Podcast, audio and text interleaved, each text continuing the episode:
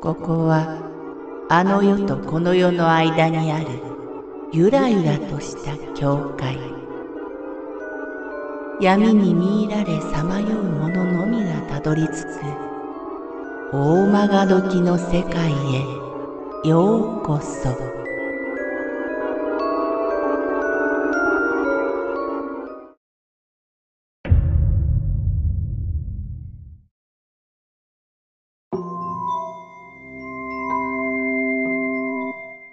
格安部屋。数年前昭夫くんは一人暮らしをしようと思った。不動産屋に行き2階の角部屋が空いているアパートを見つけた。意外と安かったのでこれはラッキーとすぐに契約。さて引っ越した1日目。秋夫くんは引っ越しに疲れて早めに寝ていた。と、夜中にふと目が覚めた。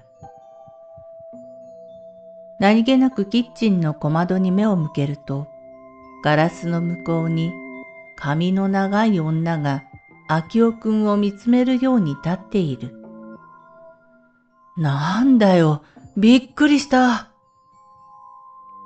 外の道を歩いていた人が立ち止まり、それが見えたのだと思った。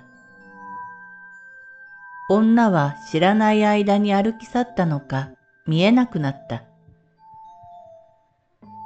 翌朝、明夫くんは目覚めてから昨夜のことを思い出した。おい、ちょっと待てよ。俺が住んでるのは2階の角部屋。あの女、身長3メートル以上でないと窓に届くはずがない。何日か経ち、彼女が泊まりに来てくれた。彼女が朝ごはんを作っていたら、秋夫くんが目を覚ました。おはよう。彼女は秋夫くんに挨拶しようとして固まった。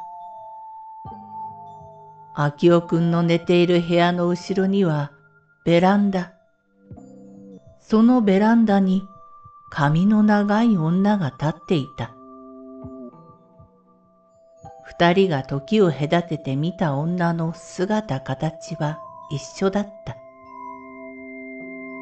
秋夫くんはすぐさま不動産屋に行き、出来事を話した。不動産屋は何やらもごもごとつぶやきながら別のアパートを紹介してくれた。秋夫くんの耳に不動産屋のつぶやく声が届いた。やっぱりなあ。あの部屋出たか。髪の長い女が自殺した部屋だったそうだ。